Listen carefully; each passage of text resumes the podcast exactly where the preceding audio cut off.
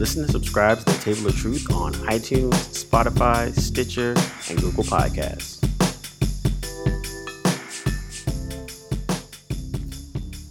Welcome, everybody, to another edition of Blurred Lines. This is your man Cam. With me, as always, is the other Cam, aka the prodigal son, aka destruction, as well as. Oh, is that all? Jeez. Uh, uh, this is Josh, aka the Sandman, aka Morpheus, aka the, the Dreamer. And with us as well, the most cynical, the most misanthropic, and the most intelligent professor of all, aka Death. D. well, Death stars with D, and there you go. Film Death. And, uh, the whole family here. As you might have seen, we are talking The Sandman. Came out on Netflix. Uh, the great, great, great story by Neil Gaiman, um, legendary at this point. Yeah. Um, comic world, and now I'm glad that the the regular people are starting to understand because like a lot of people were like, "Oh, is this a comic?" So, mm-hmm. um, but um, yeah, guys, what? Give me you guys like first impressions just when you guys kind of you know you wrapped it up. Uh, uh, can I start real quick because I'm the probably the least uh, familiar with Sandman. It's one of those comics that I, I've always heard about, mm-hmm. kind of like The Watchmen, but never got around to reading or or just like really peeping. It's funny, and, a lot of people have that same story with Sandman yep. and Watchmen. Yeah. I've heard about it, but I haven't seen it or, or I mean read it. But yeah. yeah. Mm-hmm. mm-hmm. So so so with that said, I was very intrigued. I read American Gods. Um, there's a sh- another show on Netflix. I can't think of it that he has um, that I'm intrigued to watch. And so I was like, okay, let me get a Sandman because I've heard so many good things about it. Watched it. And the cool part for me personally is that I, I'm a fan of Constantine. Anything related to Constantine, I'm a Pete. And I was uh, very intrigued by the other show, Lucifer, which I didn't know tied in into the whole Sandman uh, world. Yeah. So, being that, with that being said, I was like, it's rare for me to see DC get wins, mm-hmm. and then like outside of animation to see a good, fantastic, imaginative world being put together for this because this is an ambitious project. And I, from what I read, a lot of people tried to make this project happen, mm-hmm. and somebody was smart enough to make this a, a series. And I, I, I thought this was cool the, the vignettes, the short stories, the getting me to understand Sandman. And at the end of the day, I think this is gonna f- pivot me into go reading more material and really getting into the world of who Dream is or Morpheus and that whole world and and really become a fan. I, I, I like what I watched on Netflix, even though I'm coming from the outside looking in. So my expectations were non-existent. I didn't know what to expect, so it was cool.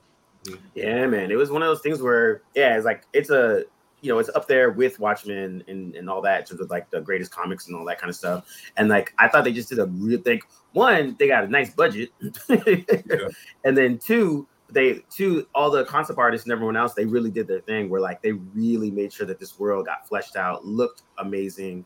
And then and then I thought they did a good job with the casting too. I thought casting from top to bottom, like it all like there was no one I thought did a bad job. Like the uh like uh Desire was he was awesome. Freaking Death was great too. Um, and it was funny because I remember when Death got first announced, um, it was automatically like, hey, you know, because of, of, course, like all stuff, Death in the comics is a paley, pale white chick and whatever, whatever. Um, and so I thought she, um, the casting was great and spot on, and it, she did, did definitely a good balance. And the dude they picked as Sandman, like he killed that shit. Like it, like yeah, he was he was great, and I thought the look they yes. did was grounded in a way that honored the comics but didn't make it look hokey. You yeah. know, that's one of the mm-hmm. things that The Walking Dead struggled with. Um, some things just don't visually translate as well on screen. And and thing about Dream and all of the endless is that they're primordial beings. So in the comics, they look humanoid, but they also look not human. Um, uh, and I think you got that sense with um, what was his name? Tom St- Stewart Stutteridge, or I forget his, uh, his his how to pronounce his last name, but the actor that plays Morpheus, you know, has that sort of deadpan, but it's not a laziness in performance as much as it is trying to show that distance between mortal being and and a being that's literally existed for as long as existence as Yeah. as existed. exactly. So, so yeah, it was good, good first uh, impressions of, of uh, Sandman. They really did good. Visual magic is amazingly well done. Um, you know, there's a great scene as we all talked about uh, the, the that they pull from the comic, but a, a duel between Morpheus and Lucifer Morningstar, which again is I always talk about certain stories just really doing magic horribly, but this was an, a good example of of magic and having two primordial entities battle each other and visualize that in a way that human uh mortals can un, can understand. I thought Yeah. that was cool. Yeah, it was dope, and I think that I like that also. You know, they give you a good flesh out of, of all of the, the realms, and you also got to see you know the types of magic. You get to see the meddling of humans and their hubris, and because of their hubris, certain they affect things. Yeah. And so I like that's the one thing I like. You know, a lot of it was that like humans are meddling and stuff, and and their hubris is really basically was, was fucking them up. Um, right. and then I like that, you know, and then also for uh Morpheus to I like that, you know, he he actually learned from his his his captivity where Right. he tried to come trying to come back like he was before, and people were kind of smacking him around, and then when he had to like, you know, again, being a quote, being essentially a god, and then being trapped for like X amount of times, it definitely does a does a number on you. Yeah, but you know the good thing, I think the cool thing that the, how they played it off was that was a part that had to be unpacked a little bit because what is time to someone who's endless? yeah, You know, like he was trapped for I think a hundred or so years, seventy some years, but to him it was blink of an eye. it was a blink and you know a, a blip you know in comparison to how frustrated you saw the human characters who trapped him you know for them that time was wasted for him it's like well Yeah, you know yeah, at some exactly. point i will get out of here it's just a Mhm. matter of waiting you know Yeah, nah, definitely. Josh, what you got? Um, I mean, it, it it's rare that you get something that's that close and that true to the books. Yeah Um, jeez, when did you remember when those came out, Cam? Oh man, 80s? eighties, right? Yeah, Yeah, like- yeah, yeah. I was, It was I like- was so I was in junior high definitely school when I read it, yeah and I definitely don't remember that I was anti DC, so I read it, but I didn't keep it. Like I traded it away, um, which was in hindsight really foolish. Um, yeah but uh, no, I did not need you to say yeah, D. yeah I know it was. I, that was one of the few things that I had in my possession. I had all of them, and it's one of the few things that I had in my possession. I that I truly, fully regret trading away. That was a, that was a dummy move on my part. Um, thing with Sandman because I had the whole collection and it just disappeared because Oh. it got lost. So my story is worse than yours. But anyway, no, your, yours was by accident. Mine was deliberate. Yeah, it came, it came out in '89. okay, Yeah. yeah, that, that sounds about right. Yeah, yeah. So I was in high school then. Yeah. Um, it's rare that you get something that's this true to the book. Um, and kudos to Neil Gaiman who probably fielded something around the line along the lines of about 20 years, maybe 25 years worth of offers Oh yeah, before he before he settled on Netflix and their take on it.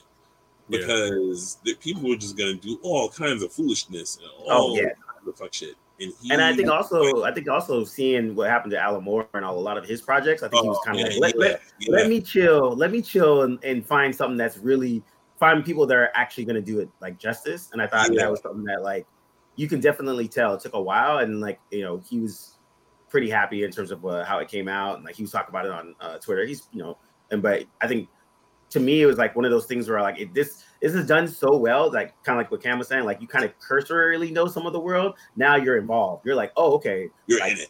yeah, you want to hear, you want to learn more about you know Constantine and you know Lucifer and like that kind of stuff, and like and in the comics they do. I mean, they're really good. It's a really fleshed out story. Constantine's an awesome character. Yeah. and, mm-hmm. and that, that's Constantine's probably the one like shining like Arrowverse moments that like consistently no matter and it, it, deals with the actor as well, but like he's mm-hmm. consist, he was a consistently cool character no matter what dumbness they put him in. Like how did, how did you guys feel?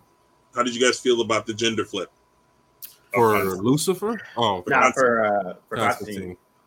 Constantine. I, you know, I thought it was okay. I was fine with it. Be, a because the actress was really good in how the actor was great in how she, uh, in her performance of Constantine. It didn't feel like a different character. It felt like the same slime yep. ball that you that can use. That is a great magic user. Like that's yep. that's what I that's what I felt. Yep. And so I think because the essence is there, it just didn't it just didn't occur. Plus, knowing a little bit of the history of the comic, there is a Johanna Constantine in yeah yeah. comic. Yeah.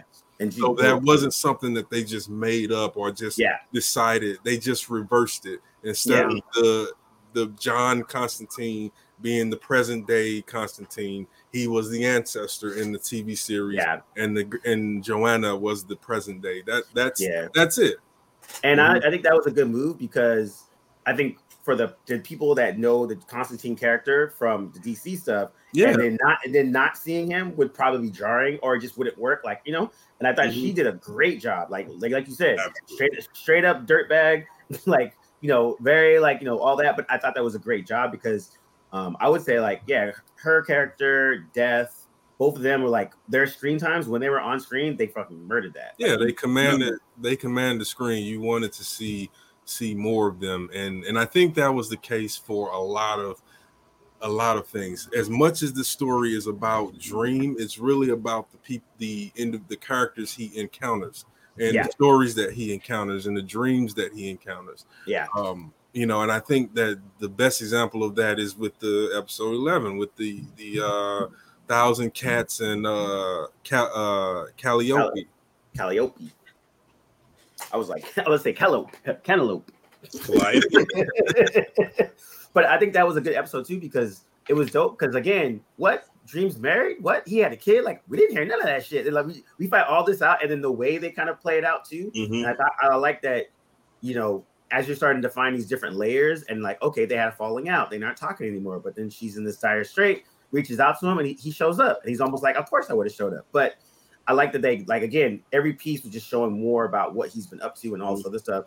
The um the other one episode I liked was the uh oh the uh let's meet every hundred years, uh Immortals You. That was my yeah, favorite too. That was great. Yeah, yeah. that was uh the Immortal. Oh, yeah. person that, that was dope. It was just it was it again, it was a, another one where it's like you could tell like he yeah, he doesn't have any friends. yeah, and and that is that was a great episode. Actually, that might be my favorite of the series.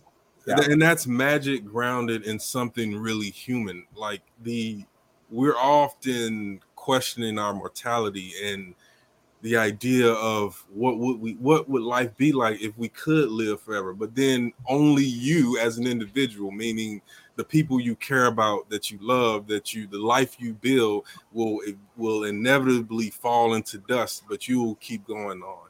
Is there is there a point in which you really do long because i also like that they presented death as being as misunderstood as, as it is in life which is for dream he doesn't see death as something bad. And and and for the endless when they they believe that death is actually giving mortals a gift that they could you know that that they can't experience. So it i thought that dynamic was great because we see death as not this grim reaper not the for not the uh the herald of the end but possibly uh the start of something entirely different. And yeah. and so that magical realism really pushed that forward visually because um, there was there was no despair about death. Yeah, and I like that she kind of that was a great episode. That, that was a great episode because I like that she's just like she's kind of saying she's like, "Yo, this is my job," and then when when my job's done, then you know, and I like that she was there was no maliciousness behind it. She was just like, "This is a,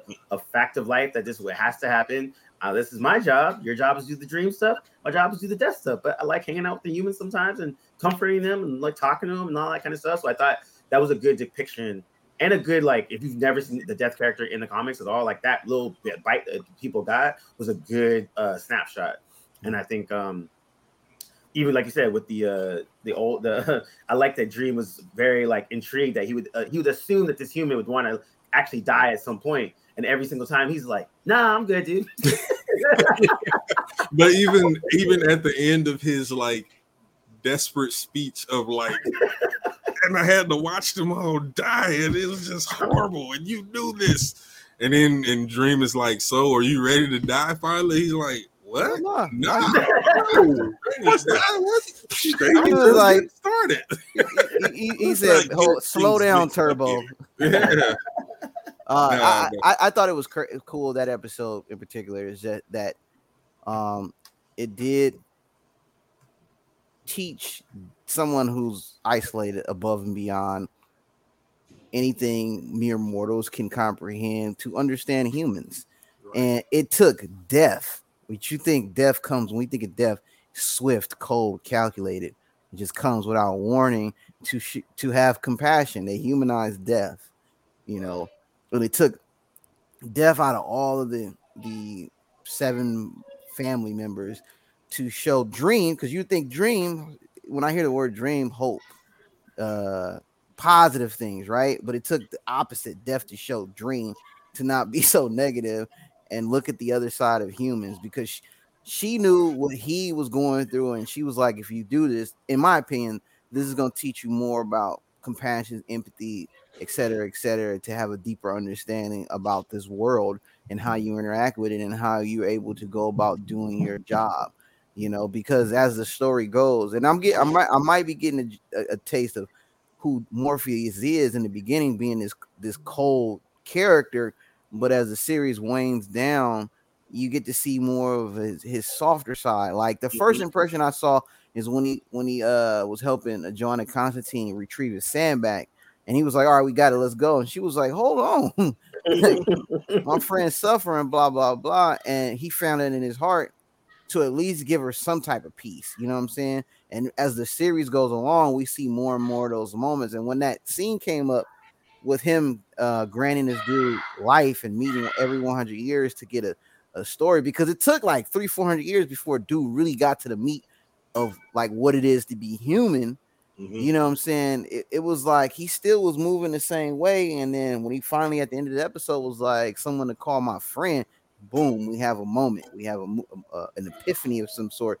to see that Sandman has changed. And they mentioned that his uh his librarian, everybody did. When he came back from being captured, everybody was like, "You something's different about you, bro." And he didn't want to admit it because he was like, "I'm never changing. I'm I'm always a constant." I was like, "No, everything changes. Even uh what's the character's name that he was chasing throughout the whole series with the glasses? Um, forgive oh, me. The uh, Corinthian. The Corinthian even yeah. said you changed, bro. He was like, I've changed. He was like, everybody changed. I think part of that uh, underlying thing was change, and you know, yeah. all the characters changed, so it was cool. And that, and yeah. that's an irony of of of facts when you have an uh, an entity that's called Dream of the Endless. He's Dream, which which elicits the thought of endless possibility, infinity, and he's trapped in in a cage. Um, but before that, he that was the most time he had spent actually with humans and beginning to understand them. Before that, just being the sort of overseer of their dreams, he served a function as opposed to being able to really interact. And that's what Death was saying that at some point she stopped just being the function of death and she started to understand why because she couldn't understand why people feared death why humans feared death why they did everything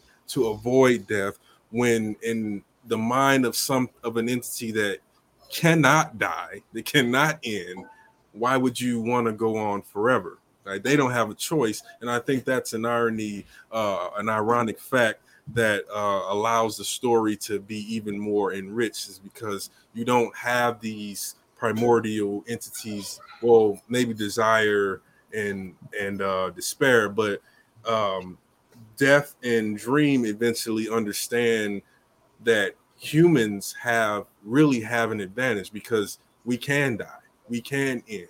our lives are appreciated because we go through that one moment of in space and time and it's captured there but they they're just forever they just go on and on yep. as a function as a cog in a in the celestial cosmic machine Yep, and I like how like even with like you know desires machinations, it was kind of like, oh, didn't work this time. Well, I'll get you next time. yeah, even if you look at how uh how de- how how his sister Death finds him in the park moping, feeding pigeons, just like um, yeah, just like, what is wrong with you? Come on, man. And and it was great how that episode sort of developed and how his character sort of came out of the malaise that you found him in by the time mm. he gets to that to the beginning of that episode. Like it wasn't just she snapped him out of it. He's still kind of mopey. Yeah. But by the time he gets to granting uh homie immortality just to see what happens, that's where you start to see like his uh, his um his observation of the human condition and what it means to be human sort of informs his godhood. Yeah. Yeah. And that's where I think this the show starts to take a certain amount of where, where it starts to catch pace really, really, really well. Because at first you just kind of feel like, oh, there's a guy who captured, you know, the entity dream and he's there for a hundred years or for almost a hundred years. He's sitting there with his leg crossed and the raven dies, but then another raven pops. So you just like, eh, you know, okay, whatever. Not whatever. it's still good but I don't think you really get to the humanizing aspects of what they do with that character no. until you start to see the episode with death, until you start to see the episode where he befriends dude who he grants immortality. Yeah. Um, and, and, until he goes on an actual hero's journey, and that's yeah, yeah. that's yep. when you start to see who this entity that's called Dream is and why we should care about him and what makes him unique because again, he is for all for lack of a better word, a god, a, an entity, a cosmic right. being that cannot die, will not die, um, and will exist as long as mortals exist. So until there's no mortal or nothing that's uh, able to dream, he'll go on.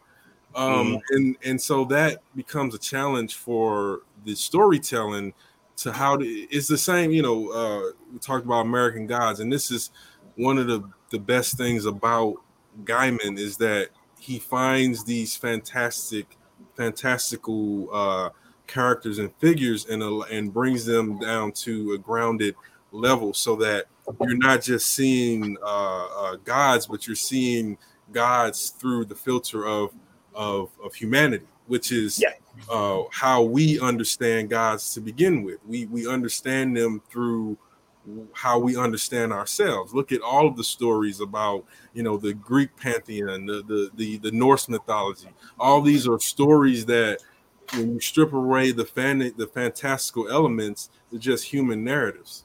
Yeah.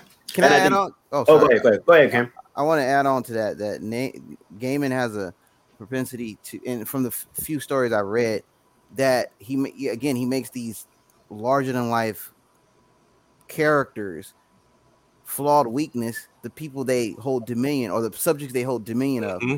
especially mm-hmm. in american god and yep. Yep.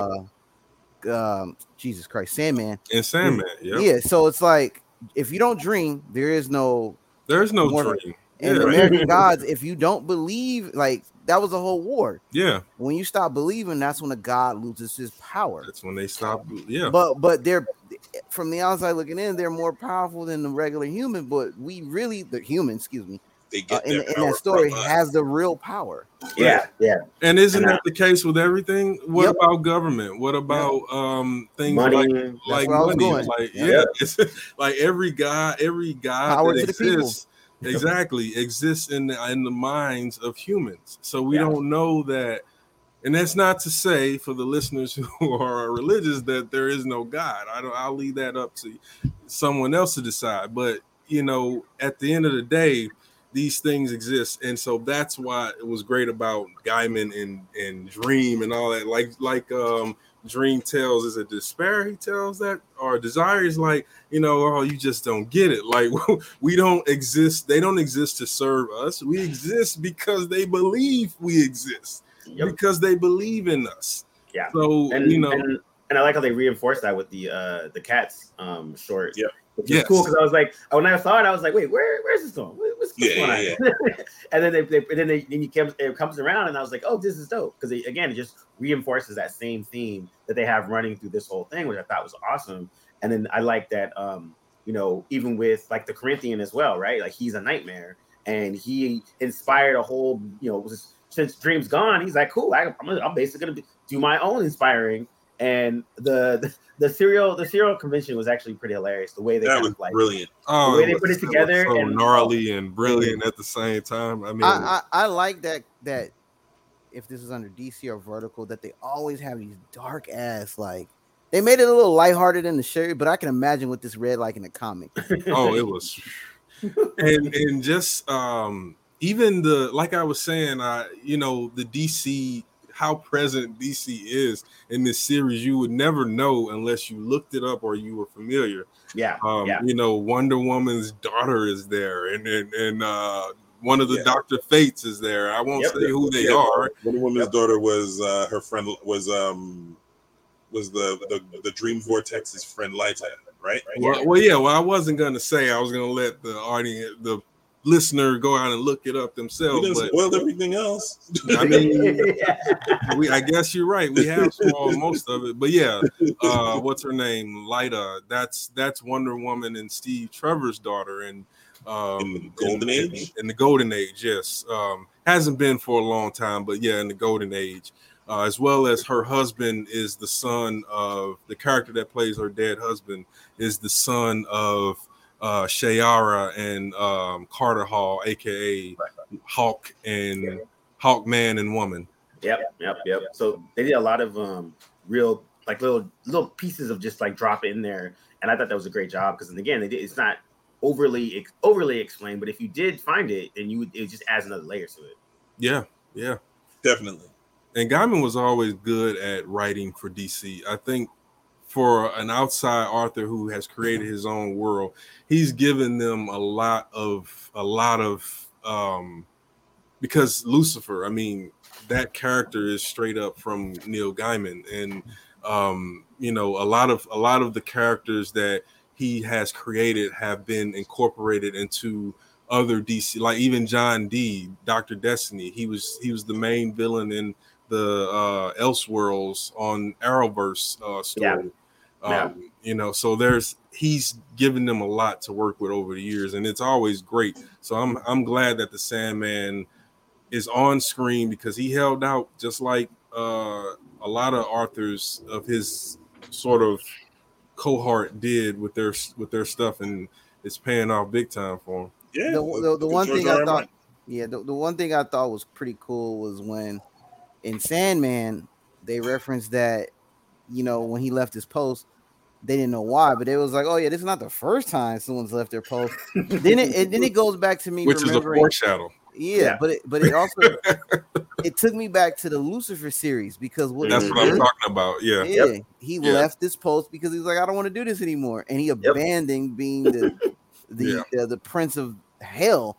And I didn't really put two and two together. I was like, that was Lucifer's whole premise, just leaving his post Yeah. and just And- being human and understanding what it means to be human and doing something different. He didn't want to be the, the guy that was the, the hell incarnate, you know. well in the in the series they sort of to to soften it they make it seem as if he wants to be human yeah, in truth lucifer left hell to come to earth to be decadent to Yeah. do whatever he wants because One. he is one of the most powerful entities in the world he just stopped caring about overthrowing god and and ruling hell. He just wanted to live to live a life that he wanted. And um that's what made the story interesting. But no he wasn't interested in being in fact he, lucifer was selling was was collecting souls by, by- by selling, selling dreams and no pun intended. And, and so he wasn't he was an anti-hero through and through um and but um yeah they hint at that heavily and also a great moment was when dream makes reference of hope and all that hope of Yeah. returning home. That straight up Paradise Lost because uh, um, Milton-esque uh, Lucifer because you see when he says that Lucifer kind of almost tears up for a moment because the Paradise Lost version of Lucifer isn't an evil devil that just hated mankind. The Paradise Lost Lucifer and the Gaiman Lucifer is the loyal, faithful son who said, Father, why are we why are we asked to bow to these petty murderous creatures? and God said, uh, because I said so. Now go. and and so that was that was um clearly visually shown that even though Lucifer is where where he is, he still he still pines for heaven, for a return to heaven. Yeah, and yeah. a return to God's good graces. And I like that that because then you know even with the the Lucifer series, I remember when it first came out, it was like, oh, you know, the devil's too sexy. Why why why is the Lucifer so sexy? and again, trying to uh, to mix up for the Lucifer in the series, um, and this and in the books as well, it adds that level of just like, yo, it's you know, people have a vision of what the devil is, quote unquote, and they always want to keep and they always want to keep that that specific image. But then when you start Mhm. to show, hey, maybe the maybe Lucifer has uh, other machinations, mother, maybe maybe this that, then you know people are are eventually will hold on to what they assume the devil is, quote unquote. Right. And we And should be referring to them as they. they. They. but yeah, so that, that Monarchy. Yep. and but even you know the depiction of um hell with all the demons and stuff like that. And I and like I like how they um were you know show that as well. And but it was cool because I think overall, especially for Sandman, you know, for someone so uh powerful and then like you know his his quote unquote trinkets got lost.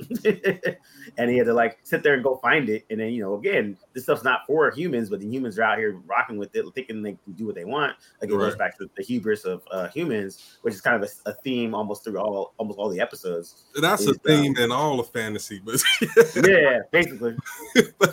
My favorite moment is when uh Patton Oswalt's uh uh the the raven or the crow is like listen man i know i've only been dead for a little bit uh, and a bird for a little while but trust me saying this as a human you cannot trust them. I was you cannot trust humans. And he was talking about Johanna constantine. So it, it's as much as the the fantasy elements are great just the interactions between the characters and, and the way they're written is very um very much like Gaiman's work, which is Yeah. a mixture of of the high fantasy with a little bit of horror, but not too much horror, with some Mhm. comedy and with some some good hearted fun.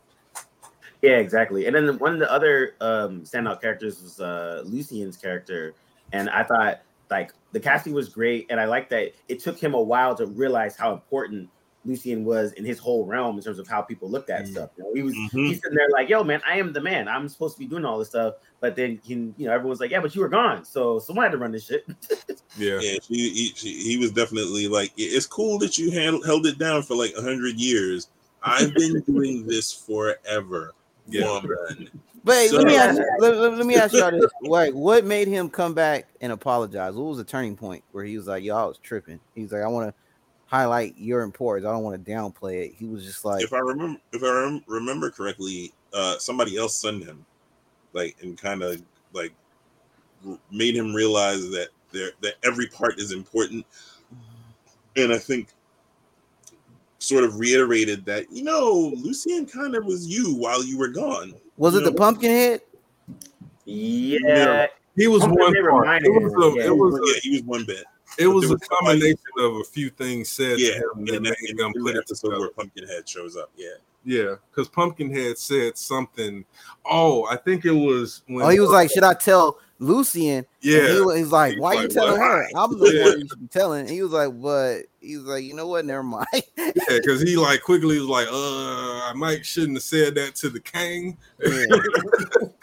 right? Because uh, he definitely didn't respond well. So yeah, yeah, no, it was it was. Um, I think it was a combination of a few things that made him. Yeah, it was it was a bunch of Realized. things in that one episode. But somebody somebody somebody asked him something, and then he res- he responded harshly about Lucy. And it was like, well, again, why is everybody going to this check? And they were, and and I, who I forget who it was, but someone was like, well, she kind of ran things while you were gone.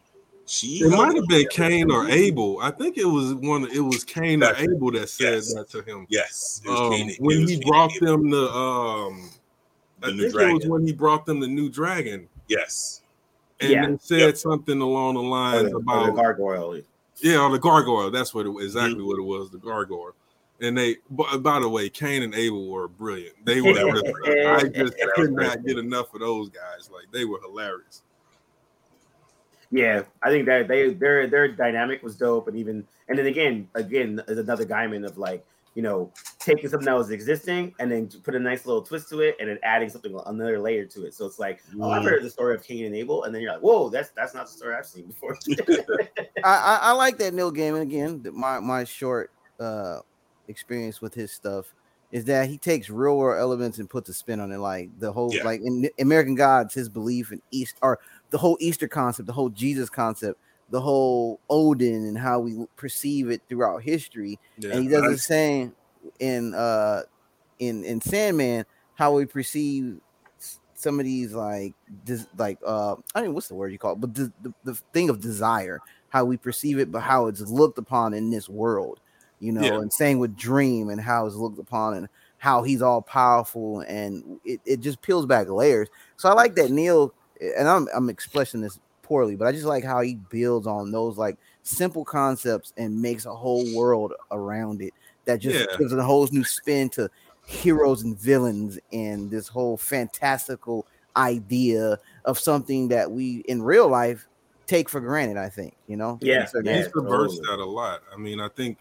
one of what you pointed out about the irony of of you know how he positions really what he did in American Gods was just position it with the original myths, um, with Easter and with with with um, specifically with the Vikings.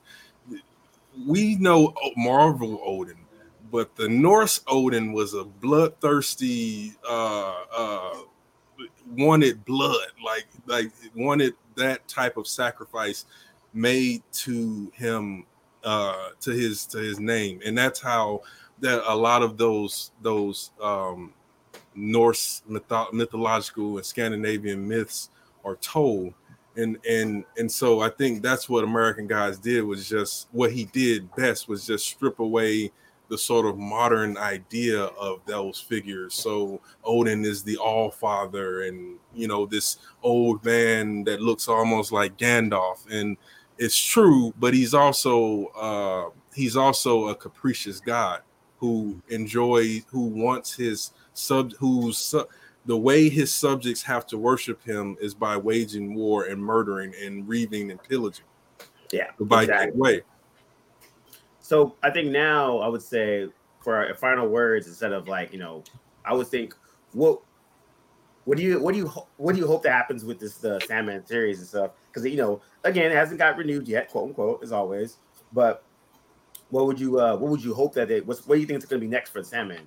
Um, you just and, you just answered it for me. renew, renew it. That's it. Keep it going. I, like I said, I, am not familiar with the, the, the the comic itself in its entirety, but uh, from what I saw in the series, I'm going to read the comic, but I want them to continue something good.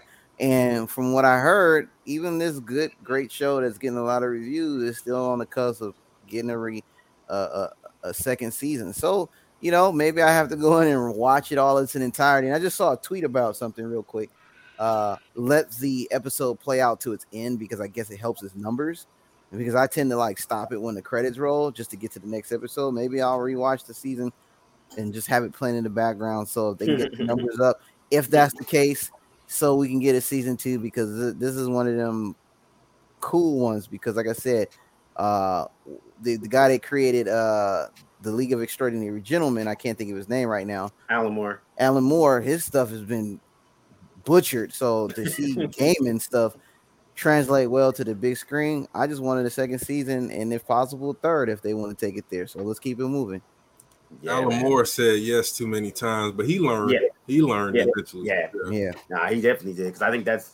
I mean, and also too, this. I for me, I hope that they of course renew it. That's one, but then also that they actually like you know because they because the world of the Sandman is so vast that like this could easily be spin-offs and small one one like I hope they do more um anthology stuff. That would be amazing. Like they mm. just maybe they do a series of just like shorts like they did like the the 11th episode where it was just two you know two short um situations um i think because like the world is so vast that it would be fun for them to do a lot more anthology type stuff and you know you know i know a lot of people are already like oh you know you know death should have her own series and this person like, i don't really care about all that like just tell good stories keep the same quality yeah. like like we don't need if like if, if, if all they can do is just uh, you know 10 episodes every time hey it's quality that's all we care i'm not do not milk this dry like every other you know yeah. IP that kind of comes in and they just like, oh, we're gonna build a universe, we're gonna have this, that. Like, nah, yeah. man, let's just like enjoy it and like tell a good story. Uh, yeah. Josh. Uh, I'm in agreement with everything you just said. Um, I think I think they, have done a great job of building a world around uh, around the character. I think they did it right, and it, I think they it's it's funny because while everything sort of interconnects, it also felt a little anthology like. You know, it mm-hmm. felt like yeah. you know, yeah. there were aspects of it very much. Yeah, you know, he's just going about you know being dream and you know the, studying the human condition, but also like the fact that you know a bunch of people fell asleep uh, mm-hmm. when he, when he was gone, and uh, the woman that was asleep for a hundred years becomes the grandmother, the great, the great grandmother, great grandmother of the, of, the uh, of a dream vortex. Um, and they show her in the episode where where everyone goes to sleep as Dream is captured. Mm-hmm. Um, um, and you think it's just something ca- a casual fact that's related to just that one episode permeates pretty much through the entire series down the line of what like episode seven or eight whatever it was with the dream where, where they started with the dream vortex yeah, yeah, yeah. Expert storytelling. Um, so uh, you know, uh, I think you get a little bit of anthology along with your serial. You know, um, yeah. So I think I'm okay with how they're doing what they're doing. Um, I, I definitely want more. Like this, they've they've more than earned. You know, and I love that. You know, I, I hope this is a, a sign of things to come for Netflix, where you know, it seems like they're they're angling more towards more quality and less quantity. Mm-hmm. Um, if if they're doing that, like the Gray Man was a great was it was a fun, silly, ridiculous movie that wasn't connected to anything. Came and went, did what it needed to do. Um, Chris Evans and and uh, what's his name? Oh God, um, Gosling, Gosling. Thank you, and, and and Ryan Gosling absolutely killed it in that movie. And you know, I don't need a sequel. It was fine. It was good.